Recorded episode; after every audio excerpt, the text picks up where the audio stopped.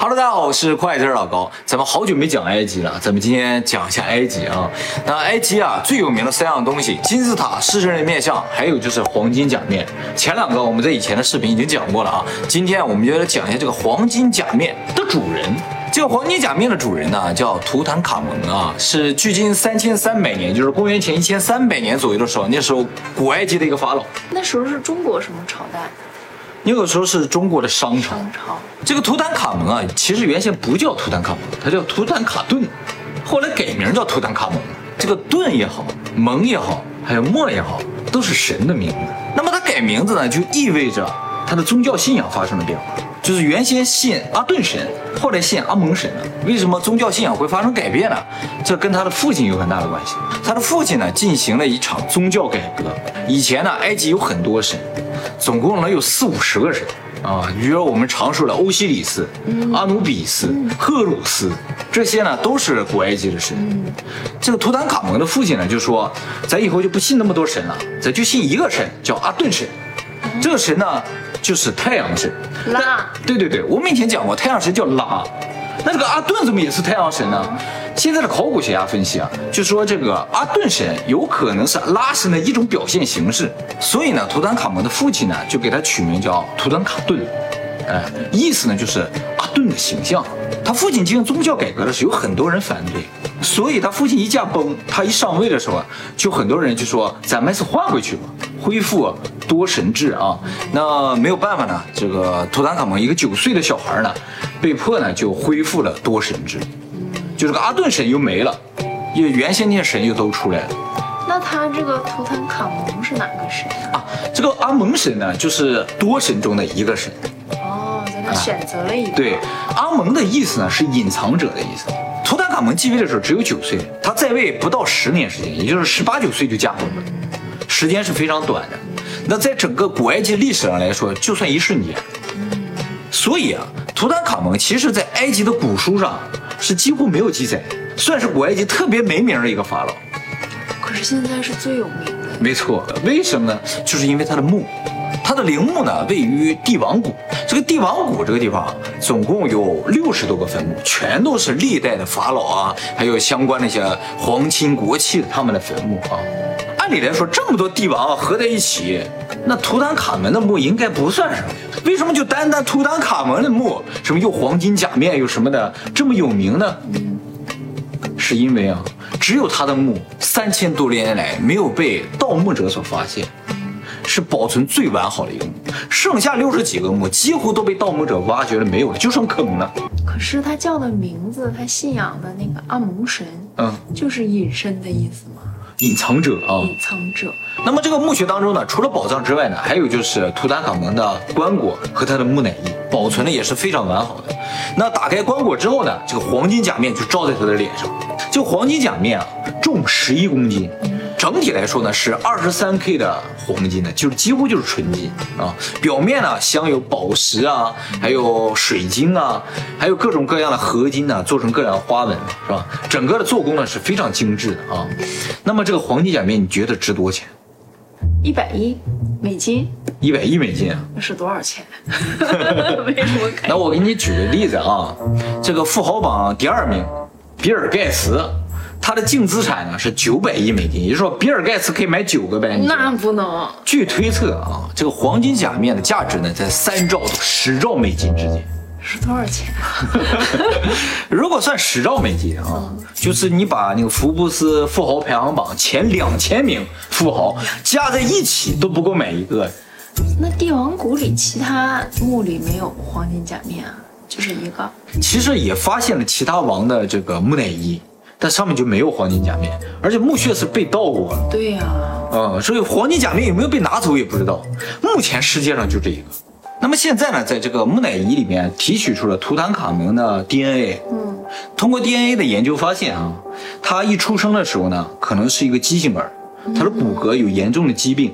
嗯，他的父亲和母亲啊，其实啊，对，是近期结婚的。啊，所以呢，就遗传了很多的疾病，而且在他体内呢，发现了这个疟疾病毒的这个 DNA。哦，也就是说，他生前啊，可能是临死之前，或者是很长一段时间，都受到疟疾病毒的这种困扰。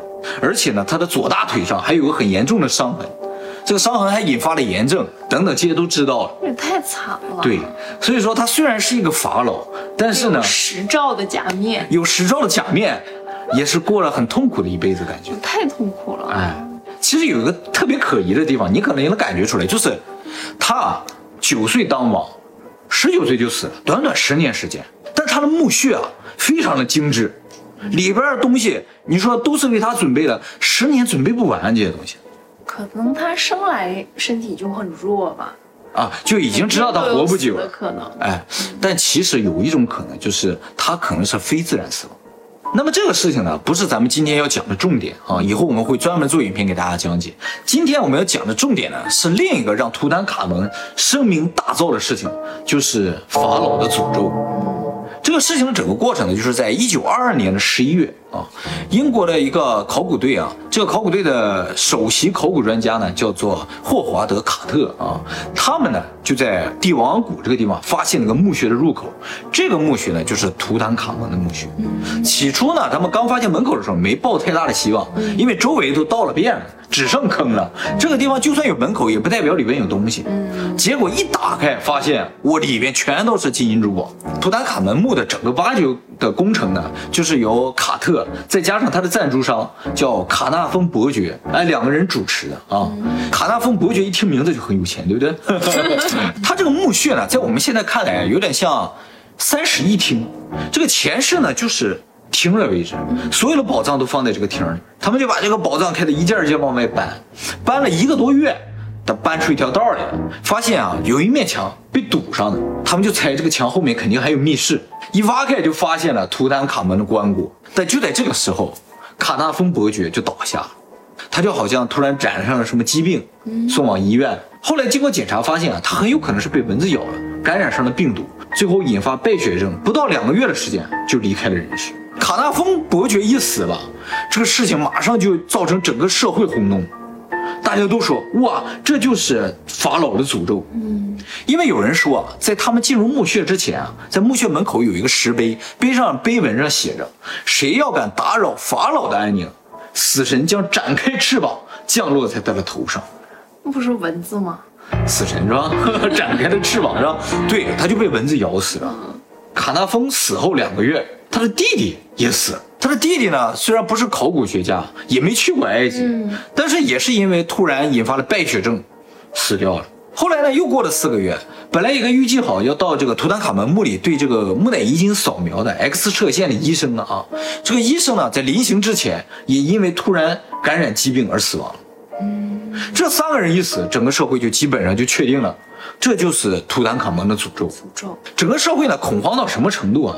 就是这个卡纳丰伯爵啊，死是死在埃及的，但是他本人是英国人，嗯，所以遗体要运回英国，没有船可拉的，所以在这么强大的社会舆论的压力之下，这个挖掘工程呢就暂停了，直到两年之后呢又重新开始。再开的时候呢，主要就是他们把这个棺椁打开了。就在这个时候，一个考古学家，他叫亚瑟梅斯，突然倒下。后来一检查，砷中毒，哦，很快就离开人世。就这样呢，离奇的死亡事件不断的出现，直到一九三零年，在这七年里边，有二十二个相关人士离奇死亡，有人是被人谋杀的。有人是得病的，有人是中毒的，反正各种各样。为了防止法老诅咒的恐慌进一步的蔓延，就有很多人开始研究它的真正原因了。有的人就说，是不是说这个墓穴里边啊，因为三千多年没打开嘛，里边滋生了很多的细菌啊、病毒，这些东西呢被这些考古的人吸到体内，他们就要引发各种疾病啊。还有人说呢，这是古埃及的一种防盗手段，它里边放了一些毒药。啊，毒气什么的，你进去了吸进去，你就中毒了。但是啊，这二十几个人啊，死因各式各样的。我说了嘛，还有被谋杀的，啊，还有出各种意外的，都不是说得了某一种固定的病而死的。所以这个病毒说啊，还有这个毒药说啊，基本上不太成立啊。一个卡纳峰有可能，卡纳峰毕竟是突然得了病病死了，是吧？没去埃及那几个肯定跟他没关。哎。那么，既然跟病毒和毒药没有什么直接关系的话，有些人就想找到这个诅咒的真凶啊。有一个特别牛的人，这个人呢是美国纽约大都会艺术博物馆的馆长，就参与了整个挖掘的过程，他就没什么事儿，所以他本来就不太相信诅咒说啊。他后来经过调查之后呢，在一九三四年发表了一篇文章，否定了。法老诅咒。嗯，他是这么说的，他说首先啊，卡纳丰伯爵啊是个非常体弱多病的人。呃，在这个去埃及之前啊，他就已经做过两次大手术了，所以这一次呢，感染了一点疾病啊，突然间离世呢，也不属于特别意外的情况。那么其次呢，就是这个墓穴挖掘的时候，最一开始挖外边的时候，总共有四十多个人参与了，这四十多个人。没有一个受到诅咒，也就是没有一个人离世。后来进到前世，也就是进到那个放宝藏的地方，有二十二个人。这二十二个人有五个人突然离世了。然后呢，再进入到棺椁那个屋子里面呢，总共有二十二个人。这二十二个人呢，有两个突然离世。最后呢，把这个木乃伊的布拆下来，看到了图坦卡蒙真面目的人呢，总共有十个。也就是说，这十个人最应该被诅咒的。嗯。但是这十个人都没死，可能图坦卡蒙更注重那些财宝。你挖我没有关系，你不能动我的财宝。